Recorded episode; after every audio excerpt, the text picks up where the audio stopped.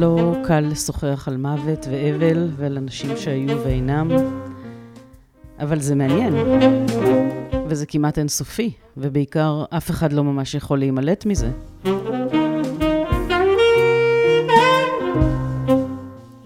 ב"על החיים ועל המוות", אני, דפנה לוי, מזמינה את האורחות והאורחים שלי לשוחח על המוות כפי שהם פגשו אותו. על חוויית האבל הפרטית שלהם, על אנשים שמהם הם נפרדו. השיחות האלה לא תמיד עצובות. יש בהן געגועים וסיפורים אישיים ותובנות, ולפעמים גם דברים מצחיקים ממש. האורחת שלי הפעם היא נועם פרטום. בספרי השירה שלה "להבעיר את המים באש" ו"ביחד נס", יש לא מעט שירים שמוקדשים לאביה אבינועם. הוא נפטר כשנועם הייתה בת 15 וחצי, אבל השיחה שלנו שהחלה באובדן הזה,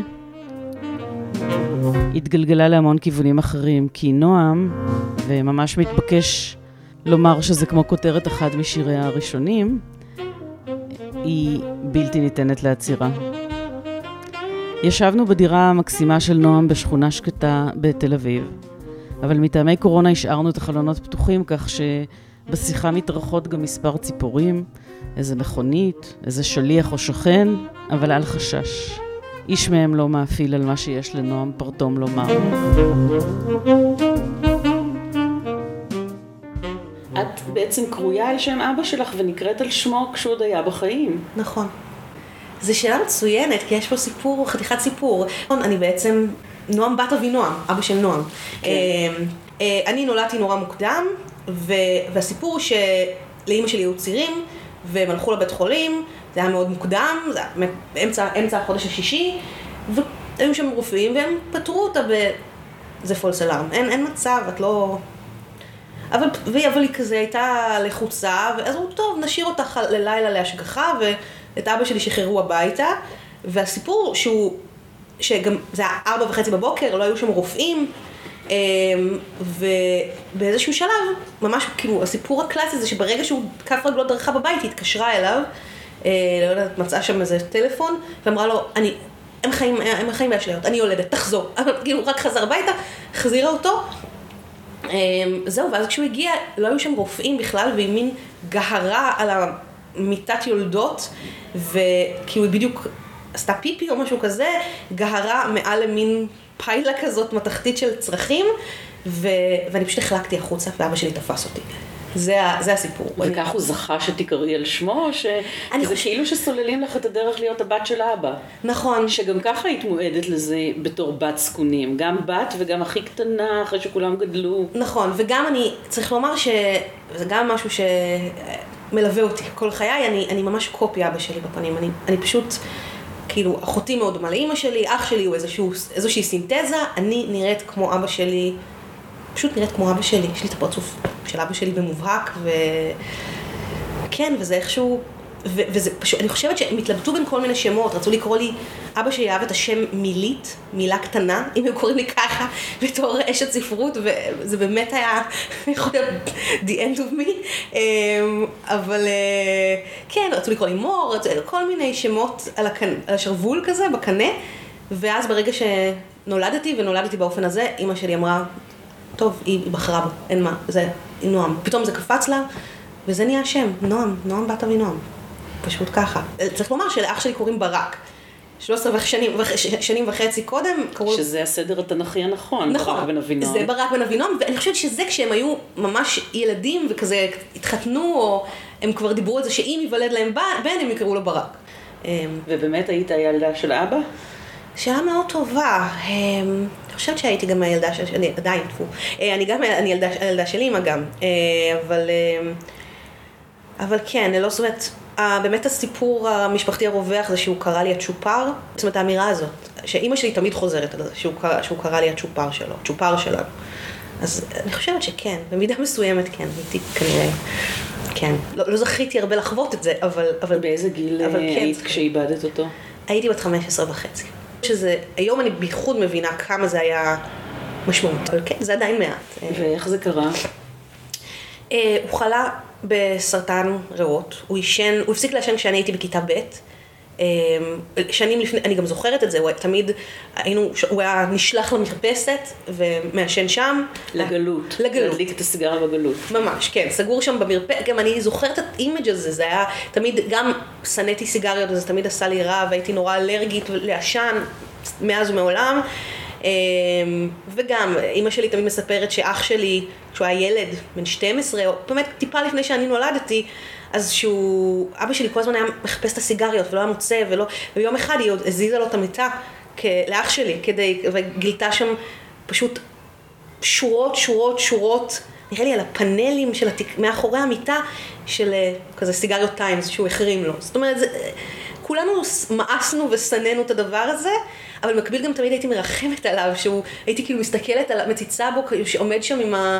כאילו במרפסת עם הפנים החוצה כזה, ומעשן. אמ, אבל זהו, ואז כשהייתי קטנה, כשהייתי בכיתה ב' אז הוא הפסיק, אה, אבל זה כבר כנראה היה too late, קצת, לא יודעת, יש כל, הוא עבד במשרד התקנים, שהוא היה צעיר מאוד, כזה כל מיני מתכות, רעילות, לא מספיק, לא יודעת, יש כל מיני כל פרשנויות. מיני חלקיקים כאלה שנושמים, שאנחנו נושמים אותם ומתחילים איזה... בדיוק, זה תהליך, יש על זה כל מיני ספקולציות, בסדר, זה מיתוסים משפח, כאילו, מיתוסים פרשניים משפחתיים, בעיקר שנראה לי של אימא שלי, של איך זה קרה לו, למה זה קרה לו. אה, אז אבל היה לו סרטן אה, ריאות עם גרורות במוח, הוא התגלה, את זה אני מאוד זוכרת, וגם על זה יש שיר בספר השני שלי, וביחד נס, אה, כן, שפתאום, היה, כאילו, הוא נפל בלילה, ו...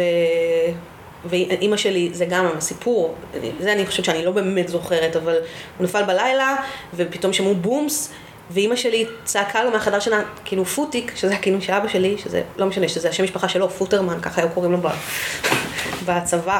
אה, הייתה אומרת לו, מה זה? מה, מה נפל? מה זה הרעש הזה? כאילו, ואז כשהוא שמע את הבום הזה, ואז הוא צעק למרחק, אני. אני, אני נפלתי, ואז אני זוכרת את זה שהם נסעו לבית חולים, ואני קמתי בתור ילדה בת אה, 14, 14 וחצי, הוא היה, הוא היה חולה, זה היה מאוד כזה קצר ואלים. אה, זאת אומרת, 11 חודשים מהרגע ש, שגילו, אה, וזהו. ו... ודיברו איתך על זה? כאילו, מה ילדה בת 14 מבינה, או 14 וחצי, מבינה כשפתאום מסתבר שאבא שלה חולה במחלה סופנית? שאלה טובה, לא, לא כל כך דיברו, דיברו איתי, אבל במקביל, אני, בעוד שהאחים שלי כבר לא גרו בבית, ונגיד, זה תמיד עם אחותי יש לנו מאוד דיבור על זה, כי היא הייתה, אח שלי, קצת כדרכו, פחות או יותר מאז, זאת אומרת, גם מעניין, כי אח שלי היה אחד האנשים הכי קרובים אליי, אנחנו גם היום קרובים, אבל, אה, אבל כשהייתי ילדה, אה, גם, אנחנו, מאוד, אנחנו קרובים גם עכשיו, אבל זה, זה מאוד אה, חדש יחסית, וגם אני חושבת שאולי זה בגלל שאני חליתי, כאילו בגלל הטרשת הנפוצה שהתגלתה לי לפני חמש שנים, אבל כשהייתי ילדה, הוא, הוא יצא, עזב את הבית כשהוא היה בן 26, אני הייתי בת 13, ו- ואנחנו סוג של גדלתי איתו, זאת אומרת, אנחנו היינו נורא נורא נורא קרובים אה, בתור ילדה, ואז התבגרתי, ואבא מת, והוא קצת לא ידע איך לאכול אותי, אני חושבת. אה, זהו, אה, ומאוד, אה, אז הוא, הוא גם, כאילו, כשאבא שלי מת הוא קצת כזה נהיה טפלון, שהוא הרבה פעמים, זאת אומרת הוא תפס מרחק. אה, אחותי דווקא הייתה מאוד קרובה אליי, כי אני חושבת, בייחוד אחרי שאבא מת, אני חושבת שהיא הייתה, אני חושבת שהיא הייתה הכי קרובה לאבא שלי, מכולם, גם באמת, אה, הוא למד רפואה, ואז הוא הפסיק, וכי הוא היה צריך להתפרנס, ו... אבל הוא היה מאוד מאוד מאוד ריאלי, כאילו, ו... ושני האחים שלי הם כאלה. אני חושבת שהיא גם רמזה לי כל מיני דברים לאורך השנים, אני חושבת שהיא היא הייתה מאוד נוכחת, כי אני חושבת שהיא... שהיא הרגישה שהיא מחויבות, כי היא כאילו ירשה את התפקיד של אבא שלי. כאילו, הוא זה שהיה מסיע אותי לחוגים, הוא זה שהיה מעיר אותי בבוקר, הוא זה שמכין לי סנדוויצ'ים, הולך איתי להופעות, הולך כאילו לראות הופעות שלי. אימא שלי הרבה פחות. אה, היא כאילו, כן, היא הייתה מכינה לי כריך כשהייתי נוסעת לטיול שנתי, כזה את, הדבר, את הפינוקים, אבל אה, מי שכאילו היה שם ביום-יום, חיכה לי בחוגים, אסף אותי, אה, הסיע אותי, כל הדברים האלה, באמת, הכין, העיר אותי בבוקר, הכל. איזה הופעות? באיזה הופעות? את אמרת לי בריאיון שעשינו לפני כמה שנים, שאת היית בידורית ניידת. נכון, ממש. עד היום, בתחומי, אבל, אבל כן. איזה הופעות היו בגיל העשרה? ב- המוקדם? מקהלה, המון, סולואים שלי במקהלה, דברים כאלה, אה, ובאמת אה, הופעות, אה, הייתי בשכנים של צ'יץ', אז היה לנו מחזות זמר, הייתי מין ילדה מרקדת, משחקת, מזמרת כזאת, ג'אז, כזה ריקוד למיניו, ניגנתי בפסנתר, הוא היה לא רק בא איתי למורה הזאת שהייתה, לא יודעת, איפשהו בגוש דן, אה, אבל כזה רחוק מהבית, והייתי ממש ילדה, אז הוא גם היה יושב שם כשעה, כאילו הוא מסיע אותי, יושב שם, הייתה נותנת לו את העוגיות שלו, את הווטאבר שלו, רואה טלוויזיה, מחכה לי ומחזיר אותי. זאת אומרת, כל, כל, כן. כל האופרציות האלה זה היה רק הוא. ויש לי תחושה שאחותי, היא הייתה מאוד קשובה לדבר הזה, שהייתי ילדה. אה, ונשארתי בלי אבא, ושזה מה שהוא נתן לי, שהוא עשה את כל הדברים האלה, ואני חושבת שהיא הרגישה איזו מחויבות. ונכנסה לנעליו, כן. היא התחילה להסיע ולקחת. כן, אבל, זאת אומרת, זה נפסק כשנהייתי כזה בתחילת שנות ה-20, אבל, אה, אבל כשהייתי אה, ילדה, כאילו עוד נערה צעירה, אז כן, לגמרי. תראי, גם אני בת הזקונים, וגם אני בערך באותם הפרשים. ואני ממש מרגישה שבילדות המוקדמת זה כאילו שיש עוד זוג הורים. נכון. זה גם הנרטיב שמכרו לי כילדה. כאילו, כאילו, איזה כיף לך, יש לך, ש, כאילו, זה, זה דברים שאני הייתי מדקלמת, כי אימא שלי הייתה אומרת לי את זה, וזה היה, איזה כיף לך, יש לך ש, שני זוגות הורים. אה, כן, ואני הולכת לסופר עם אחותי, ואז כאילו אומרים לי, מה, אימא שלך? איזה צעירה? איזה, כאילו, איזה, ואז אני אומרת, לא, זאת אחותי. כאילו, זה... אבל כשאבא שלך אה, מת, מה ילדה בת 15 מבינה? מה היא יודעת? מה, הרגשת אבל באותה, באותו זמן, או שזה... אני חושבת שאני נהייתי משוררת, זאת אומרת, שוב, אני חושבת שה... זה חשוב לא לעשות את הרדוקציה הזאת שעושים הרבה פעמים, אה, אוקיי, היא נהייתה משוררת כי, כי היה לה המון אובדן ולאבד, ולכן זה קרה.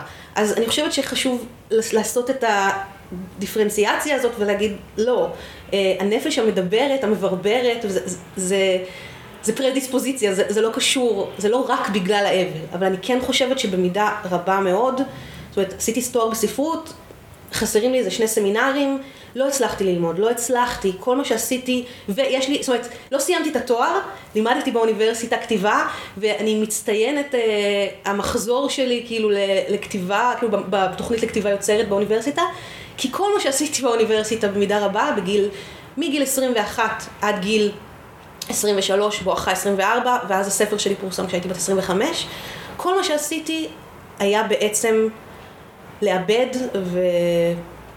וללוש ולהבין ו... ולהתמודד עם האבל הזה ש... שהיה מודחק כשש שנים, או מודחק, לא מודחק, כמובן ש... אבל אני לא הצלחתי להתאבל בכלל, ממש לא. זה גם, את יודעת, אחותי בלוויה, אחותו, היא נכנסה לתוך הבור ובכתה מרה, נוראות, ואימא שלי, אותו דבר, שתיהן התייפחו שם אדירות, ואפילו אח שלי, האלפא מייל, המייל הטפלון הזה שמרוחק, אה, אני זוכרת אותו דומע שם, התייפח, בסדר, כמו גבר כזה, בצורה מוחזקת, אבל... אה, ואני, כלום, אף, אף אה, אף לא דמעה, לא, לא, לא, לא, לא היה לי מקום, לא הרגשתי, וגם אני נשארתי עם אימא שלי, לגור איתה, לבד, אה, הייתה מאוד בדיכאון, לא מודע, לא מטופל, לא עוד כלום, אבל, ובאופן כללי היא הייתה הכי מסכנה. זה היה ברור שהיא הכי מסכנה. היא מאוד הנכיחה את אבלה עד היום, זאת אומרת, כבר עוד שנה, עשרים שנה, אבל אה, זה היה ברור שהיא שיש לה מונופול על האבל באיזשהו אופן, ושכל האבל של האחרים ולא מצאת לזה מתעיין. אפיקים אחרים? כלומר, את יודעת, בסרטים ובכאלה תמיד אנחנו, או בספרים, אנחנו נתקלים בגיבור שקורה לו משהו נורא כזה בגיל הנעורים, אז הוא, הוא זה ששורף את בית הספר. כן, למדתי באליאנס, חרא בתיכון, לטעמי, זאת אומרת, זו חווייתי האישית, אבל כזה... בית חרושת לציונים, לציונים במובן הקלאסי, ולא ראו אותי שם בכלל. אני, אני רק היום מסוגלת לומר את זה, ורואה את זה, ויכולה, גם, אני לא כזה כועסת, כי כבר, אני כבר מי שאני, וזה כבר לא...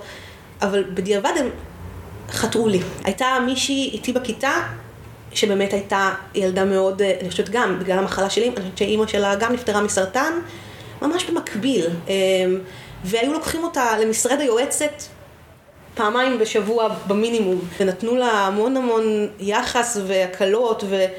ואותי פשוט לא ראו, אני לא הייתי קיימת, ממש לא הייתי קיימת. ובגיל כזה לא יודעים לבקש. לא ידעתי, לא, לא, זאת אומרת, אני, הדבר היחיד שאני יודעת בוודאות שהיה, וזה, פה אני, גם, זה לקח לי, אני חושבת שרק בשנה האחרונה אולי הבנתי שבעצם זו הייתה אחריות של אימא שלי, אבל אני לא יכולה לבוא אליה בטענות, כי היא באמת הייתה שבר כלי.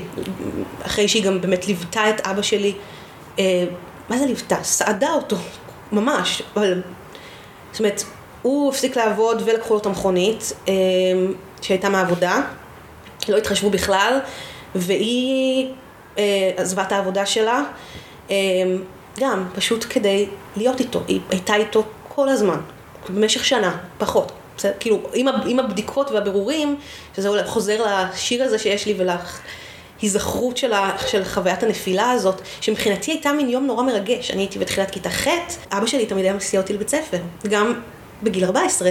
אה, כי היית צ'ופר שלו, כמו שאומרים. כי הייתי הצ'ופר שלו, לגמרי. זו, זאת הילדה שאני הייתי, את יודעת, וזה, הבית ספר היה במרחק של אה, כלום, כאילו... אה, אבל כן, הוא היה מסיע אותי לבית ספר, הוא אולי מכין לי משהו לאכול בבוקר, ונותן לי, ומכין לי את הסנדוויץ', ו... ו... ומעיר אותי, ופתאום לא היה, כאילו פתאום קמתי בבוקר, והיה מכתב על השולחן בסלון שאבא נפל בלילה והם קפצו למיון, ולא לדאוג, שזה לא שום דבר, כאילו שהוא לא משהו חמור, ואז באותו יום בערב, או בצהריים, אחר הצהריים, כשהוא פתאום היו בבית, אז הם חזרו ו... ו...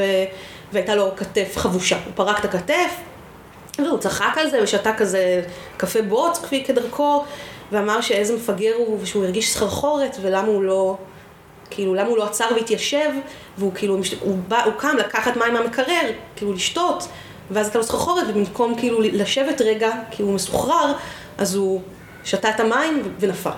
ואז התחילו לחקור אה, ולנסות לברר, מה זה, למה קורה שבן אדם פתאום נופל.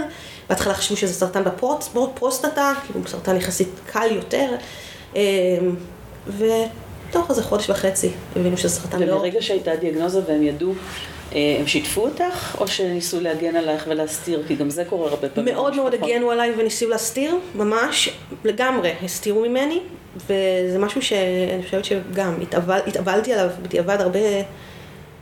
הרבה שנים, אמ, אבל, אבל כן, ידע, ידעתי שהוא חולה, ושוב, לא יכולתי, כאילו, זה העניין עם אחותי, שהיא נורא נורא הייתה שם, כילדה הבכורה, אה, נורא נורא הייתה שם, כאילו, בכל הצדדים הרפואיים, הבית חולימים, כאילו, נסעה איתו באמבולנס, אמ, עזרה לו, כאילו, היא מאוד הייתה שם בצדדים האלה, היא גם, הוא באיזשהו שלב אמ, קיבל איזה תרופה ניסיונית, גם, הם שניהם לא עבדו כבר ההורים שלי, ו, אמ, ואני נורא זוכרת את זה גם, זו, שהוא כבר, הייתה לו, זה היה סרטן ריאות עם גרורות במוח, באיזשהו שלב גם הגיע העניין של המוח, ומשהו בסרטן ריאות גרם לו גם למין שיתוק כזה במיתרי הקול, זה כבר ממש לקראת הסוף, זה כזה שלושה חודשים לפני שהוא נפטר. אמ, כן, ואימא שלי, כאילו, אימא שלי ואני, הייתה לנו מין מרקחת ג'לי כזאת בבית, אימא שלי כל הזמן הייתה מכינה ג'לי, עד היום אני מריחה, זה פשוט עושה לי בחילה נוראית, כי זה, כי פשוט במשך איזה חודשיים, זה הדבר היחיד שהוא הצליח כאילו להקל. ושלא היה כאילו גורם לו לחנק, אמ, הוא לא היה יכול לאכול מוצק. אני חושבת שאז נהייתי צמחונית באופן מאוד די מדהים, והייתי צמחונית איזה 15 שנה, וזה היה כשהלכתי למקדונלדס, והגעתי בבוקר כדי להביא לו מילקשייק, כאילו משהו שיהיו בו איזה שהם נוטריאנס כאלה, והוא יוכל לעכל אותו. אמ, וזה היה ממש בבוקר, אז הסניף היה כזה עוד... קיצור, כל היום ראיתי אותם מטגנים שם את כל הבשר, וראיתי אותם בייחוד, זה הכל התחיל מהמילקשייק. כאילו, הם באו לתת לי מילקשייק, והיו מלא גושים במכונה, וזה היה כל כך דוחה. זה פשוט, זה עשה את זה. ואז, ואז חיכיתי שם עוד איזה חצי שעה כדי שהם כאילו, לא יודעת, יתניעו שם את הדבר מחדש, ו... ויביאו לו מילקשייק סמי ראוי, וגם נראה לי שהוא היה גושי מדי, והוא לא באמת יכול היה להכין את זה. זו הייתה יוזמה שלך? זה היה ניסיון שלך כאילו לעזור? ש... שאלה טובה, לא, אני חושבת שביקשו, ששלחו אותי, או אני לא יודעת, אולי, אולי, אני חושבת שאצלי עלה רעיון. אה, יכול להיות שזה אפילו ממש רגע לפני שעלינו על הקונספט של הג'לי, האינסטנט. את כותבת הרבה על אבא שלך ועל המוות שלו ועל החוויית נכון. היתמות, ומתי התחלת? זהו, אז אני, אז אני התחלתי באוניברסיטה בגיל 21, 21-22. אז התחלתי, ושוב, אני באמת חושבת שאני לא הצלחתי ללמוד אז. אמ, ולסיים את התואר, וכי הייתי, הייתי, טוב, זה אני יודעת בוודאות, הייתי כמו, אני חושבת שאני אומרת את זה, ב- ביחדנס יש שיר שמתחיל ב... אני רוצה לספר לכם איך חזרתי לי, להיות, לכתוב כמו ממטרה, ממטרה מזוינת או משהו כזה, אבל זה נכון, הייתי, הייתי באמוק של כתיבה, ואני חושבת שבמידה רבה זה בגלל ש... כאילו זה אחותי זאת שהייתה שם איתו, כאילו, היא התקשרה לאמא שלי ואמרה לה, המוניטור מפסיק לפעול, כאילו, דיברה, היא אמרה, זה הסוף, אתן באות עכשיו, תבואו עכשיו, ו... ו... אתה יודע, והיא הייתה נסערת נוראות, והתחילה להתקשר לעשות טלפונים לכל המשפחה, ותוך כדי נסיעה, והיא לא, והיא לא הייתה בפוקוס, ואיבדנו את הכיוון, וזה הייתה, כנראה, לא יודעת, לא יודעת אם זאת הטראומה המכוננת של חיי, גם היו הרבה דברים לפני עם המחלה שהיו טראומטיים, אבל זה היה רגע מחריד נורא. ואני חושבת שכבר אז, אפילו שעוד לא הייתי כאילו נפש כותבת בכלל, זאת אומרת, בטח לא, אבל ידעתי שאני אצטרך לכתוב על זה, פתאום זה יצא לי. פשוט, פתאום התיישבתי, ישר חטפתי התקף חרדה נוראי, והלכתי לחדר של בילי, חברה שלי, ודיברתי איתה על זה. תוך כדי שכתבת את השיר? כן, כתבתי כבר איזה שני בתים, ונבהלתי, נוראות. כאילו הייתי, פשוט חטפתי התקף חרדה, אולי הראשון בחיי. כאילו, ממש חרדה. והלכתי אליה, ו- וישבתי איתה בחדר שלה קצת, ופשוט חזרתי לכתוב. ופשוט כתבתי את זה ככה. כאילו, סייע, וסייע, כאילו, מה זה ככה? לקח כנראה כמה שעות, אבל בשוונג אחד. כתבתי את זה, וזהו. כן. ו- ואז הבאתי את זה לכיתה, והייתי חרדה נורא ובהיסטריה. לא ידעתי אם זה טוב, זה לא טוב, מה זה בכלל. אבל זה היה, זה בער בעצמותיי, כמו שלא זוכרת הרבה פעמים שכתבתי משהו ו- וכל כך הייתי צריכה להקיא אותו. ובסדר, וכל הכיתה קראה, ו- ו- ואני חיכיתי בסבלנות לתורי. באיזשהו שלב הרמתי יד ואמרתי, אני יכולה, סליחה, אני יכולה בבקשה לקרוא את זה כי אני נורא בלחץ, אפשר בבקשה לעקוף אתכם בתור, כאילו, ו... ואני זוכרת שהייתה שם חברה מאוד טובה שלי אז, כאילו פרנמי כזאת, שהיו בינינו יחסי אהבה, אהבה, קנאה, מורכבות, ווטאבר, והיא כזה הסתכלה עליי בעין עקומה, והרגשתי נורא כזה, זה כיווץ אותי, ובכל זאת קראתי, ו, ופשוט ברגע שקראתי הם כאילו, הם הבינו, וזו אולי פעם היחידה או ראשונה בכל לימודיי שכאילו קראתי משהו ו... וזה פשוט היה מין, פתאום, פתאום אישרו לי, פתאום נתנו לי היזון כזה, היזון חוזר או פידבק, הדהוד ש... מה זה, מה זה, לא שמענו משהו כזה, בח... כאילו, הצלחת. ואז כשהסתיים השיעור, איך שהברסתי מהשיעור הבא באוניברסיטה, פשוט ברגל, איזה, בכל זאת איזה 20 דקות, רצתי לבית של אימא שלי כדי להראות לה את זה. פשוט הייתי כל כך נסערת שאפילו לא לקחתי אוטובוס, פשוט רצתי אליה. ו, ובאתי וקראתי לה את זה, כי זה שיר עליה ועליי, זה אימא ואני נוסעות אל תוך החושך במהירות מופרזת.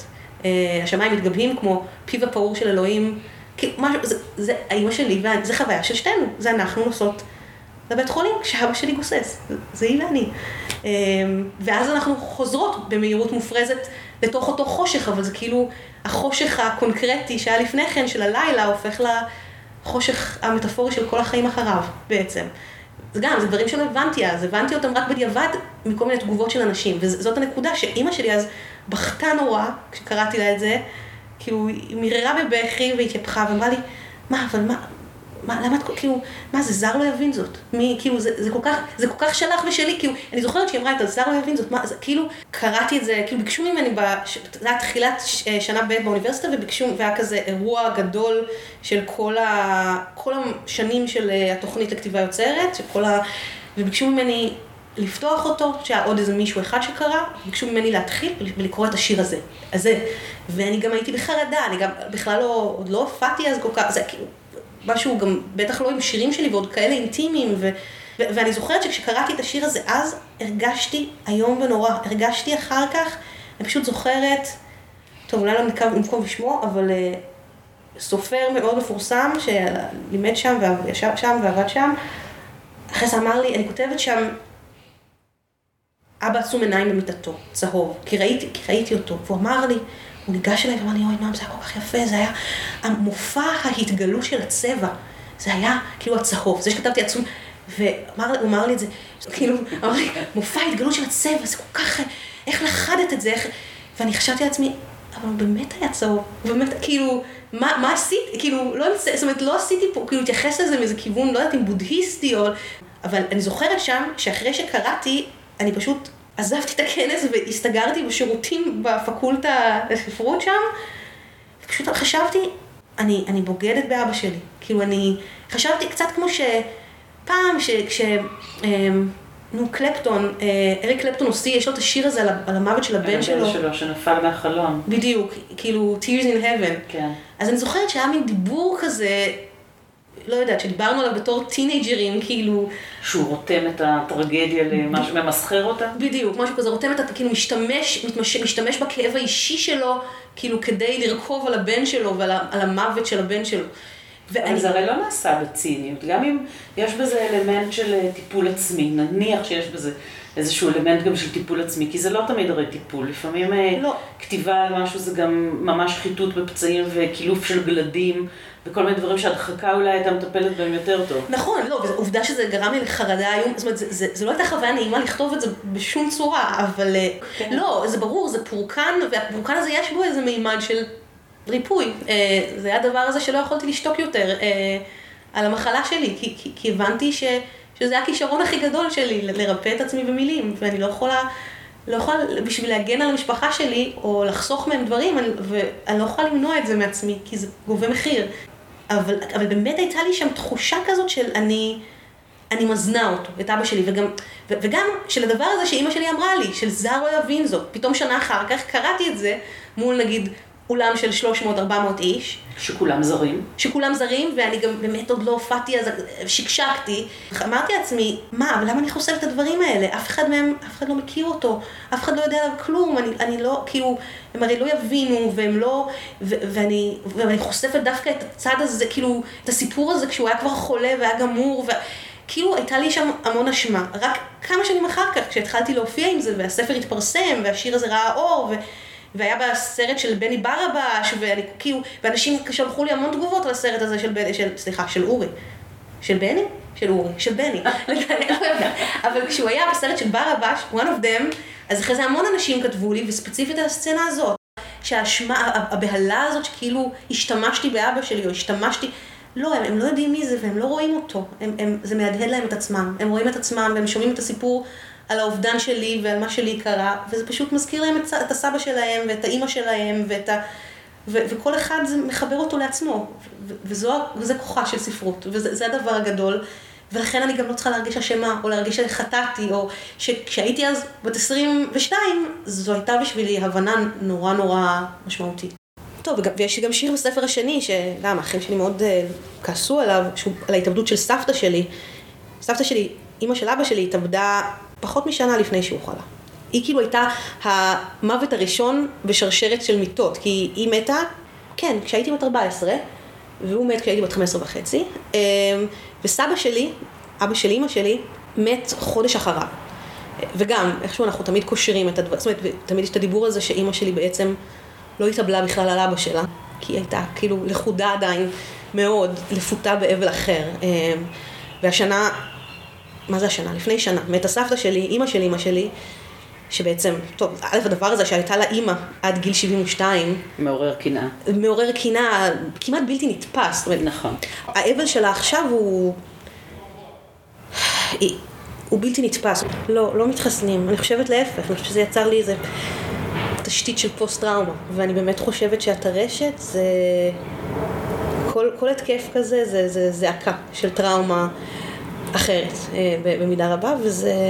ומה שחשבתי על זה, ואולי כתבתי את זה במין נובלה שאני עובדת עליה עכשיו, או מה שזה לא יהיה, שכאילו בעצם, מה אני מתפלאה? כאילו שאני, זאת אומרת, יש את הדבר הזה שאת גם, כשאת חולה במחלה, ועוד מחלה חשוכת מרפא, וכאילו דרמטית ורצינית, שבעצם לא מסכימים לבטח אותה בגללה, ו... אז את, אומר, אז את אומרת לעצמך, ועכשיו זה כאילו מחסן אותי כלפי כל המח... סרטן כבר לא יהיה לי. אה, ו... אבל זה לא נכון, אין שלילה, אין סתירה בין הדברים. אבל, אבל את יודעת, את, ההגדרה שלך את עצמך בילדות כבידורית ניידת, היא לא כל כך התפוגגה הרי במשך השנים. את בן אדם שמקרין המון אנרגיה חיובית, את נוגעת בדברים כואבים, באכזבות שיש ביחסים אה, אישיים, באהבות, בכל מיני דברים מהסוג הזה, אבל יש מתחת לזה איזשהו סוג של כוח וסוג של... הייתי אומרת אפילו איזה סוג של אושר. כן, אני חושבת שיש לי שמחת חיים. ו... כן, זהו, בדיוק, זאת המילה שחיפשתי. ועכשיו עם סבתא שלי, אני, אני באיזשהו אופן מרגישה שירשתי את זה ממנה. זאת אומרת, זה, זה הדבר הכי יפה שקרה לי באשפוז הזה, שפתאום הבנתי שגם האישה הזאת, שהייתה האישה הראשונה במזרח התיכון שהיה לה גידול במוח, והייתה עיוורת כמעט לגמרי במשך ארבע שנים, המשיכה לתפקד, כאילו, טוב, יש לה סיפור שלם, אבל כאילו, זאת הסבתא מצד אבא? זו הסבתא מצד אימא שמתה אה. לפני שנה, ולדעתי גם קשורה לכל ההתקפים שהיו לי, ובאמת הייתה כי היית קרובה אליה? ממש ממש אהבת נפשי. באמת, אני חושבת, האדם הכי קרוב אליי במשפחה, באמת, זה כאילו, יותר מאימא, יותר מאבא, יותר מהאחים שלי, יותר מכל הבני דודים. אה, מה שמה? בואי אה, ניתן לה כן, קרדיט. לגמרי. אה, לילי. זאת אומרת, הש- השם, השם המקורי שלה זה, לילי, אה, זה ליליאן, וכשהיא הייתה כן. ארצה, אה, עברתו את זה ללילית, אז כאילו בתעודות הרשמיות היא הייתה לילית האס, אבל... אה, את רואה היא- חבל שאת לא נהיית מילית הס. מילית, לא, מילית פרטום. נכון, מילית ולילית. מילית ולילית, יכולת נכון. לצאת בהופעות משותפות. ממש, אף פעם לא חשבתי על זה, די מדהים. כן. אבל, אבל כן, אז, אז זה נכון, יש בי, יש בי את היסוד הזה ואני מאוד מוקירה עליו תודה היום, אבל זה משהו שממש חשבתי אותו השבוע, אמ, תוך כדי הכתיבה, וכאילו בעצם, כאילו קוראים לך, נופלים עליך אסונות כביכול, ואתה אומר, כמו בקהלת, כן, את, את הטוב נקבל מידי אדוני ואת הרע לא נקבל, לא, נקבל, בסדר, מקבלים, חוטפים, כולם חוטפים, יש כל, כל אחד ו... והמכות שלו, ובסדר, ואנחנו חיים עם זה, ועדיין יש שמחת חיים, ועדיין יש כוח ו- ותקווה, וזה חשוב מאוד. על מה הוא נשען הכוח הזה? מאיפה את אה, שואבת אותו? אני באמת חושבת שירשתי את זה, שאני היום רק מבינה את זה. הכתיבה שלך היא מאוד חושפנית. נכון. או לפחות כך אני קוראת אותה, אני הרי לא מכירה את הסיפורים עצמם, אבל זה נראה, את נראית, אה, אני קוראת את השירים כשירים של מישהי שבאמת חושפת המון המון דברים אה, נכון, אישיים. ועדיין זה די מדהים להבין כמה אני לא חושפת, ואני חושבת שעכשיו במה שאני כותבת אני חושפת עוד נדבך, וגם אני בעצם לא חושפת הכל. וגם שוב, אני גם האישה הזאת שהייתה חולה בטרשת נפוצה והסתירה את זה ארבע שנים עד שהיא כבר לא הייתה מסוגלת יותר. צריך להיות אדם חזק כדי להיות מסוגל להתפשט בפרהסיה. צריך כן. להיות אדם מאוד חזק בשביל זה. זה בעצם, נכון, אה, אני חושבת, כן, זאת אומרת, אה, אז למה אישה כל כך חזקה בעצם אה, מחליטה להסתיר משהו כזה ש... כדי להגן על אימא שלי, ממש. המשפחה התפרקה ברגע שאבא שלי מת, כי הוא, הוא החזיק את הכל. ובעצם גם, שוב, זה, וזה גם דפק אותי על הרצף הזה, שבעצם הוא מי שטיפל בי. היא לא כל כך מסוגלת לטפל. אני חושבת שהוא טיפל בה והוא טיפל בי. הוא החזיק שם את הכל, את כל ה construct, קונסטרוקט, או whatever, המשפחתי, כל הקונסטרוקציה. וברגע שהוא מת, זה... הכל התרופף עוד יותר, ונהיה עוד יותר מוחצן. ולא רציתי להגיד שאני חולה, כי ידעתי, וזה זה בדיוק מה שקורה, אבל אני כבר יותר בשלה לזה. כאילו, אני, יותר בשלה לזה, ואני הבנתי שהמחירים שאני משלמת על זה שאני לא מדברת, כי, וזה אולי הדבר שחשוב לומר, כי באמת, הדרך שלי לרפא את עצמי, גם מהאבל אה, על אבא, ומהכל, זה, זה דרך הכתיבה, זה פשוט, זאת הדרך שלי. אני חושבת שבשביל זה אני בכלל רוצה לעשות את הפודקאסט הזה, כי אני רוצה לדבר על הנושאים. בדיוק. אני מרגישה שזה הכל נושאים שיש לנו נטייה לקבור כמה שיותר עמוק, אבל הם לא משתתקים שם, הם צוברים איזשהו כוח, ואז הם נהיים עוד יותר ארסיים נכון. ומרעילים. בדיוק, זה ממש, וזה... נכון, ועל זה באמת השיר הזה, אני, אני אתן לך את הספר, כאילו, אה, שנקרא לא בשקט. זה ספר, שיר מה, מביחד נס, שבאמת מספר על ההתאבדות של סבתא שלי, אה, ואז על החולי של אבא שלי, וקצת קושר או מנ- חושב על הדברים, אחד בקורלציה לשני, והאחים שלי, הם, אתה יודע, הם, הח- הם החרימו את ההשקה שלי, הם לקחו את זה מאוד מאוד קשה, את סוג החשיפה הזאת. אה, אימא שלי, גם בגלל שהיא היא, היא בן אדם מאוד... אה, תנודתי, אבל אה, אז היא כאילו הייתה כל כך מסונוורת מגאווה, ותמיד, זה לא משנה, גם אם אני כותבת שירים שחובטים בה, היא כל כך, היא כל כך מוקסמת. כי מסתבר שאת היית גם הצ'ופר שלה. נכון, את יודעת. נכון, וגם צריך לומר, יש לי שני אחים מהנדסים, מהנדס אלקטרוניקה, מהנדס אה, תעשייה וניהול ומהנדס מחשבים, ו... ויש אותי, שאני כאילו הילדה היצירתית שלה. את יודעת, אחד השירים שלך שנגעו לי נורא ללב, מספר על... אה, אה, את מספרת שם שכילדה היית הולכת לסופרמרקט. כן. אה, בכוונה כדי לחכות, לחכות שאחת העובדות תקרא למנהל, כי קראו לו אבינועם. זה ממש ככה, ובייחוד הרגשתי את זה, בייחוד אחרי שהוא, שהוא נפטר. עדיין היו כורזים לו ב... אבינועם? אבינועם. זה היה באמת, זה היה בשופרסל. אימא שלי באמת לא תפקדה. כל השנה הראשונה אה, לפחות. ואז אני פשוט הפכתי, אני עשיתי קניות, אני, כאילו אני החזקתי שם הרבה דברים, למרות שהייתי ילדה, זה נורא נורא טריגר אותי. אה, למרות שאת יודעת, פעם דיברתי עם סבתא שלי, אה, סבתא מלכה, זיכרונה לברכה, זו שהתאבדה, אה, ואז אז שאלתי אותה, מה זה בעצם אבינועם? למה אבינועם? כי מבחינתי אבינועם היה אבא של נועם. לא, זה, זה כמו, זה אבותינו נעימים, זה, זה, זה מה שזה, כאילו, לכן בחרנו אבותינו נעימים, כאילו האבות הקדומים, האבות התנ"כיים, הם באמת היו קצת מסורתיים, אז... או לא קצת, מסורתיים. אמ, אבל, אה, אבל מבחינתי זה אבא שלי. וזה גם, צריך לומר גם שאבא שלי הוא זה שהיה עושה קניות והולך לסופר, ואחד הבילויים שלנו, בטח כשהייתי ילדה קטנה, זה שהייתי הולכת איתו, וגם אחר כך הייתי הולכת איתו לקניות, וזה בסופר הזה, הספציפי הזה. זאת אומרת, זה ממש אה, רגע כזה מטאפורי מאוד יסודי מהחיים שלי. כמה שנים עברו? זאת אומרת, זה היה עכשיו ב-11 בספטמבר, שזה גם צריך לדבר על ה... על התאריך הזה, כן. כן, זה 11 בספטמבר 2001, כן? זה, זה, זה, זאת אומרת, זה, זה ה, זאת המורשת המשפחתית, כן? שכאילו, אחותי מתקשרת בבוקר של הלוויה, ואומרת לאימא שלי, אימא העולם קורס כי אבא מת. זאת אומרת, זה, זה, היא רק ראתה את זה בטלוויזיה. אני בכלל לא ראיתי ולא הייתי בזה כי הייתי רק, דעתי הייתה נטויה, נתונה ללוויה, ובא, ואז פעם ראשונה ראיתי טלוויזיה, וכאילו הבנתי בכלל מה קרה, כי עד, עד אז לא ידעתי על התאומים ועל ה... אבל, אה, אבל זאת כאילו, זאת... אבל יש איזה תואם כזה לפחות, את יודעת, הרבה אנשים אומרים שההלם שלהם אה, הוא גדול מאוד כשמישהו מת, מישהו יקר וקרוב מת, והעולם ממשיך כאילו כלום. נכון, יש כאילו איזה הלימה בין, ה, בין הפרטי לציבורי באיזה דרך מאוד משונה, מורבידית, אה, ובאמת יש שיר שלא נכנס בסוף לספר הראשון, אבל כן פורסם בכתבי עת, אה, שאני לא זוכרת איך קוראים לו, אבל הוא בדיוק מדבר על הזה, על הקריסה הזאת של האבל הפרטי והציבורי אחד על השני. את מרגישה שבמשך השנים האלה את מצליחה לעשות איזשהו עיבוד לאבל בזכות הכתיבה, או... חד משמעית. אני, אני, אני באמת, שוב, גם זה מופיע בשיר הזה לא בשקט, וכאילו על, ה, על זה שהיינו מין משפחה פולנית קלאסית שמדחיקים רגשות, ולא... שוב, אני חושבת שזה גם קשור למה ששאלת קודם, להדרה הזאת. זאת אומרת, אני, יש לי שיר באמת מהספר הראשון, שנקרא הפלגה הגדולה, והוא נורא מדבר... כן, על איך אימא שלי ואבא שלי היו כאילו שוכבים בחדר שינה מחובקים וכאילו, אני הייתי לפעמים משקיפה על זה מנגד, אני חושבת שאני מדברת על הפעם הזו, שראיתי אותה, הם היו עם דלת פתוחה איכשהו והם כזה התלחשו ושהם תמיד ביחד ושהיא איתו בזה, אבל אני הייתי לגמרי מודרת, שוב, אני מבינה את זה בדיעבד, זה רצו, רצו להגן עליי, זאת אומרת, זה, זה לא מ... מרוע לב. אבא שלי לא רצה לחשוף אותי. הוא, אני חושבת שזה יותר הגיע ממנו. כאילו, אני זוכרת, כשאני הייתי זה גם, זה מה ששלחתי לך אחרי שיצא ביחד נס, אז uh, שלחתי לך לאישה איזה משהו קטנטון כזה uh, על, על הקיץ האחרון עם אבא, uh, עם תמונה שלי מאז, וזו תמונה מאילת, וזה בעצם פחות מחודש לפני שהוא, שהוא מת. Uh, ואני מאוד רציתי לנסוע לאילת, והוא לא הסכים, והוא צדק. זאת אומרת, הדבר ההגיוני הוא לא להסכים, כי אני, כי הוא באמת גסס כבר בשלבים מתקדמים, והוא ידע את זה. עכשיו, אבל לא נתנו לי בכלל להיות בשבילו, כן? אה, לא נתנו לי. התפקיד שלי היה להיות, להמשיך להיות התלמידה המצטיינת, להמשיך ללכת לחוגים.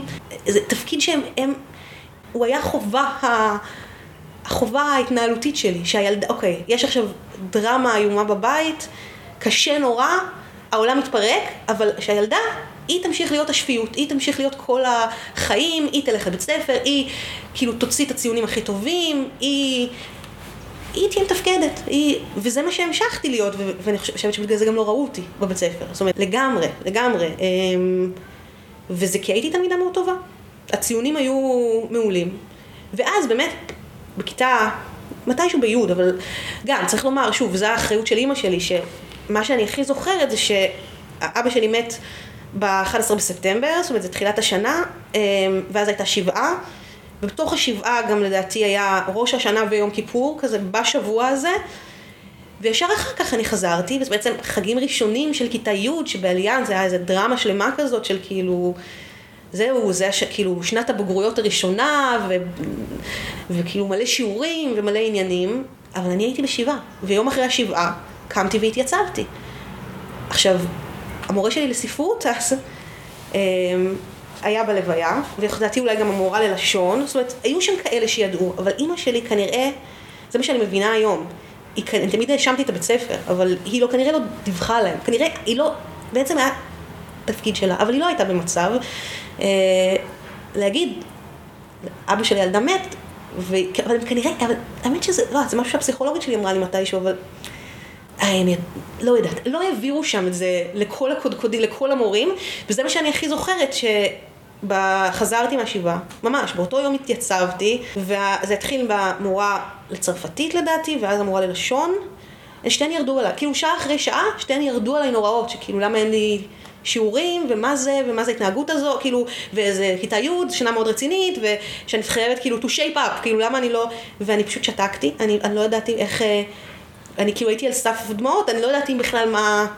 אה, אבל היו אנשים, בכיתה הם ידעו, הם ידעו. אני חושבת שהיו תקופות, זה קצת אה, מפתיע אותי כי את מאוד צעירה, אבל היו שנים אה, דורות לפני כן, שמשום מה חשבו שילדים יכולים לעמוד בהכל.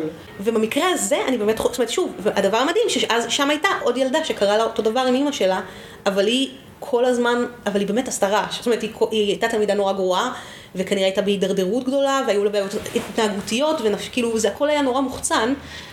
אה, אבל אני, באמת מה שאני התחלתי לעשות, אני חושבת שבאמת, או יכול להיות שכבר בי', אבל בי"א בוודאות ובי"ב, אני פשוט נהייתי מבריזנית מטורפת.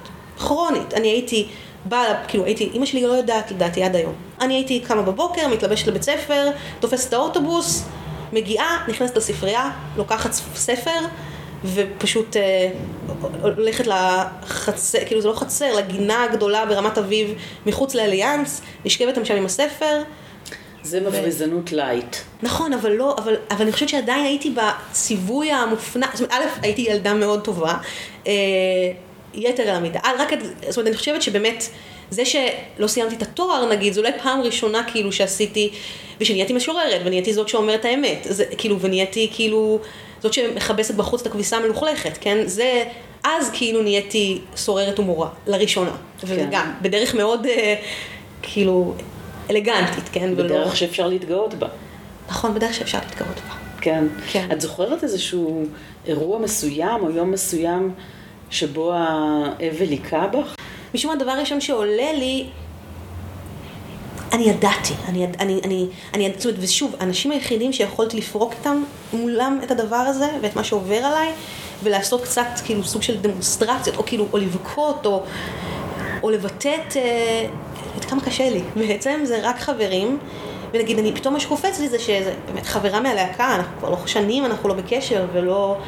אבל אני זוכרת, כאילו, כשאבא שלי מת, גם אנשים מהכיתה שבקושי הכירו אותי, כי זה היה ממש בתחילת השנה וזו הייתה כיתה חדשה, כתבו לי אה, כזה מכתבים אמוציונליים, ו...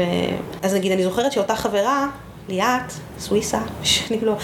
אז אני זוכרת שהיא, שהיא כתבה לי אה, איזה שבועיים לפני שהוא נפטר, או משהו כזה, או איכשהו דיברתי איתה ואמרתי לה, אמרתי לה ש, שאבא שלי הולך למות, שהוא גוסס, שזה, שזה הסוף. ואז היא אמרה לי, אל תאמרי ככה, מה פתאום, כאילו, למה את מדברת ככה? משהו, כאילו, דבר שאנשים אומרים. היא כתבה לי במכתב הזה, אחרי שהוא מת, אני כל כך מצטערת שזה מה שאמרתי, אני לא הבנתי, אני לא... אבל מה שאני כן נורא נורא זוכרת, וגם על זה כתבתי שיר שלא התפרסם בשום מקום, גם מוקדם יותר, וזה נראה לי פשוט מייצג את הדבר הזה, את אבא שלי, את הדבר הזה של להיות אבא, את ה... כאילו, הוא כבר היה, די, הוא היה בקאנטים, כאילו, הוא היה חולה נורא, אבל הוא היה אבא. ואבא זה כאילו אבא והמודל הגברי הזה, של כאילו, הוא צריך לשמור פאסון, צריך להחזיק, ואני נורא זוכרת את זה. היה בבית איזה דבור, ואני פשוט הייתי הילדה שלו, ובאמת הילדה הזאת ש... שהוא עשה בשבילה הכל, אה, ואני, והיה דבור, ואני כאילו צעקתי, דבור! כאילו, פשוט, סתם, כי נבהלתי, לא, או, ואולי אפילו אמרתי אבא דבור, והוא כבר, הוא היה ממש חולה, כן, ממש. אה, והוא נעמד, כאילו, כדי להרוג אותו. הוא כן. נעמד, נעמד, נעמד כאילו במכה, והוא פשוט איבד שיווי משקל והוא נפל על, על הפנים. אה, וזה משהו שכנראה לא יעזוב אותי כל החיים. וזה הרגע הזה, שאת מבינה שהוא... הוא, שהוא, אני לא יודעת אם איבדתי את זה ככה אז, אבל עובדה שכתבתי על זה שיר כשהייתי בת 20 או 21, זאת אומרת, הרגע הזה שאת אה, מבינה שהוא, שהוא מתפרק. מצד אחד ראיתי הכל, אני באמת ראיתי הכל, הרבה יותר משני האחים שלי, גם מאחותי, שבאמת גם היא זאת שמצאה את התרופה הניסיונית, כי זאת, אתה יודע, זה שחר עידן האינטרנט, זאת אומרת, כבר היה אינטרנט, כבר היה גוגל, אבל זה היה ב-2001 או 2000, אבל היא, בגלל שהיא דאגה והייתה מוטרדת ויקס, אז היא, היא מצאה לו את התרופה הניסיונית הזאת, זה משהו שעוד לא היה בארץ בקושי, כאילו זה היה משהו כל כך חדשני, ו... אז היא נגיד, היא הייתה נורא בחזיתות האלה, של ה... של הבית חולים, של הרב, היא גם זאת שהנסיעות איתו לבית, חולים, באמבולנס, היא גם זאת ש... זה, יש את השיר הזה... היא גם זאת שהייתה גם מבוגרת ממך ב-15 שנה. נכון. זה לא דברים שאת יכולת לעשות בתור ילדה בת 15. לא, אני הייתי בת 15 והיא הייתה בת 30, זאת אומרת, זה בדיוק כן. ההבדל, אבל... אה, אבל התחלת לומר שאת ראית את הכל, אבל מה, הדחקת? או השתדלת לעצום עיניים? זה, אני, אני חושבת, עכשיו, אני חושבת גם שפשוט בגלל שכאילו they, they let me be, הם, הם, הם פשוט, הם, הם, השאירו אותי שוב לייצג את החיים ולחיות את חיי, ולא ערבו אותי, ולא... אז יש דברים כמו מין הסתודדות כזאת של אימא שלי איתו, או שכן ראיתי, שם, שוב, גם ידעתי, ידעתי שהם לא יהיו בבית כל היום. א', א', צריך לומר, הוא גם, הוא היה בקומה, זו הייתה איזו היפונטרמיה כזאת אה, מאוד קיצונית, אבל הוא היה בקומה כש, בדיוק כשהיה לי יום הולדת 15. שוב, והמקומות שהייתי בהם נסערת ודרמטית, וזה אז, זה במקרים האלה. כן, um, זה, בים, זה כבר ממש בסוף. זה, זה הכל היה נורא קצר, זה 11 חודשים, אבל, כן. אבל בדיעבד הוא, הוא היה בקומה, חודש, אה, חודשיים, לדעתי כמה שבועות, שבועיים שלושה, ואז הוא התעורר. ואז הוא, היו לו עוד לא יודעת, ארבעה, חמישה, חמישה, חמישה, שישה חודשים, כי כמעט חצי שנה. וזה תמיד הדיבור הזה, שכאילו כבר, ואימא שלי כבר דיברה איתי, הסבירה לי מה זה הוספיס, לא ידעתי מה זה, ולא... ושיש, כאילו כבר היו את ה... אימא שלי גם לא בן אדם ש... בסדר, והיא גם הייתה מאוד נסערת ומאוד בתוך זה, ומאוד לבד במידה רבה בתוך זה. כאילו, היא הייתה אה, נושאת ה... היא כזה הייתה בת הלוויה שלו בכל מובן, שומרת הסף, היא, היא, היא הייתה הכל. היא... שזה גם דבר די מדהים, וכאילו זה הדבר שבו, את יודעת, הייתי ילדה בת 15, לא הייתי פספוסה בת אפס. יכלה להגיד לי, כאילו, לערב אותי יותר ולהגיד לי, נועם, אני, אני חייבת עכשיו איזה שעה, שעה בחוץ, כאילו, לנשוף אוויר, לקבל כוחות, אבל לא היה, כלום, אני לא, ו, ומעבר לזה, אני, אני, מה שנגיד אני נורא זוכרת, אבא שלי, בחודשיים האחרונים לחייו, שכבר היה לו את השיתוק הזה במיתרי הקול, והוא לא יכול היה לדבר, ולקרוא, ואני חושבת שבאמת היה איזה יום מאוד חריג, אחד שפתאום אימא שלי לא הייתה בבית בצהריים, היא הייתה איתו כל הזמן, כל הזמן, בשלל, הכל, כל הזמן. ופתאום היא לא הייתה בבית, אה, ולדעתי כי היא הלכה לסדר משהו של עניינים רפואיים, טפסים, ווטאבר בשבילו, והוא נשאר איתי, אני רק כאילו שמרתי עליו. אז אימא שלי השאירה לו, גם בשביל עצמה, כאילו היה לו מין, היה לנו בבית מין...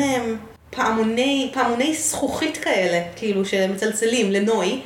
אז אחד מהם היא תמיד השאירה לו, כאילו, על, ה, על המשענת של הספה. כדי שהוא יוכל לקרוא למי שנמצא בבית. כן, שהוא יוכל לקרוא ב-99 אחוז, לה, אבל אה, כאילו, אם הוא, לא יודעת, אם היא לא הייתה משום מה לידו, שזה גם היה, נראה לי, 90 אחוז מהזמן, ואני, שוב, אני הייתי בת 15, והייתי שקועה בענייניי ובחברים, כי זה כאילו מי ש... זה מי שהיה שם ועזר לי.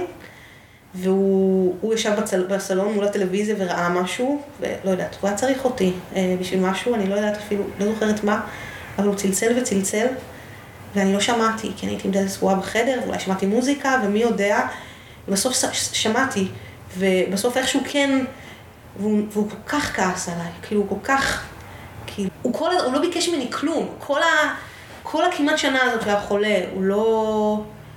להפך, הוא גם לא דיבר איתי, הוא גם לא נפרד ממני, הוא גם לא...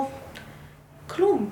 אמ, כאילו, יש לי שיר באמת מהספר, מלהעביר את המים באש, על איך שאני רואה אותו, שמפנים אותו לאמבולנס ולבית חולים בפעם האחרונה. אמ, ואני אומרת שם בסוף, כאילו, איפה שלא לא הספקתי לומר, או לא, לא אמרתי, אני אוהבת אותך. כאילו, זו הייתה הפעם האחרונה שהוא בעצם היה בהכרה, ו... בטח אמרת לו את זה הרבה פעמים קודם. נכון. אה, הוא גם אמר לי, הוא גם אמר לי כשהוא ממש כבר ממש בסוף הגסיסה שלו, שהוא הכי אוהב בעולם את אימא ואותי, שאין לו, אין לו שום דבר, כאילו, קצת כמו ההסתודדות הזאת בין ההורים שלי שאני זוכרת, אז, אה, אז הוא גם עושה את זה, את זה הוא כן הספיק לעשות איתי. אבל באמת הדבר הזה של לבקש ממני לעזור, את יודעת, לא יודעת, לשים, על, לשים לו מטלית לך על הרור, על המצח, לא, לא יודעת, משהו, כאילו, והנה, הייתה פעם אחת שהוא פתאום רצה שאני אעזור במשהו, שאני אהיה שם איתו, ואני לא הייתי. אמ, טוב, את זוכרת שאת היית ילדה בת 15. כן, וגם הייתי ילדה בת 15 הזאת, של, שלא גייסו אותה לעזור, אלא רק הדפו אותה כדי שהיא תחיה. כן, כן. סליחה על השאלה הבוטה, זה עשה אותך יותר עצמאית? את נאלצת ללמוד לעשות את כל הדברים שאלה מאוד מאוד טובה, ולדעתי זה עשה, ולדעתי אני נתקעתי.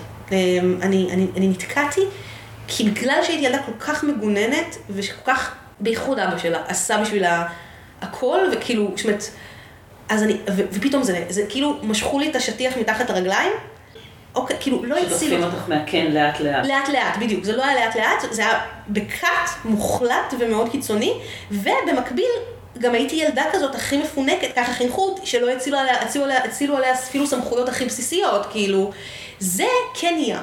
אחר כך, כי פשוט אימא שלי לא תפקדה. אז, אז אני עשיתי את זה, כאילו, אני עשיתי קניות, אני עשיתי כל מיני דברים. אני עזרתי, משכתי אותה מהמיטה, כאילו, אבל, אבל א', הרבה דברים לא, כי אני, אני לא ידעתי איך, אה, באיזה, חש, באיזה חשבונות צריך לשלם, ו... אז הייתי מתקשרת, בש... כאילו הייתי מדברת איתה על זה, ואז מתקשרת בשמה, כל מיני כאלה, אבל אה, אני פשוט נתקעתי. נשארתי ילדה שפתאום לקחו לה כזה, והיא, והיא לא יודעת, הכי הורים, אה, הורים מבוגרים ומפנקים באופן מופרז, כאילו אפילו, אוקיי, היו מבקשים, היו גוערים בי שלא סידרתי את החדר, אולי, אבל לא... לא לבשל, ולא לשטוף כלים, ולא לשים, במ... אוקיי, אפילו לא לשים במדיח, זה משהו שהתחלתי רק אחרי זה, רק כאילו, כלום לא היו מבקשים ודורשים ממני. לא, הייתה, לא היה פה שום גרדיאנט, כאילו לא הייתה שום הדרגה, זה פשוט היה קאט. ואני חושבת שאני, שאני נתקעתי.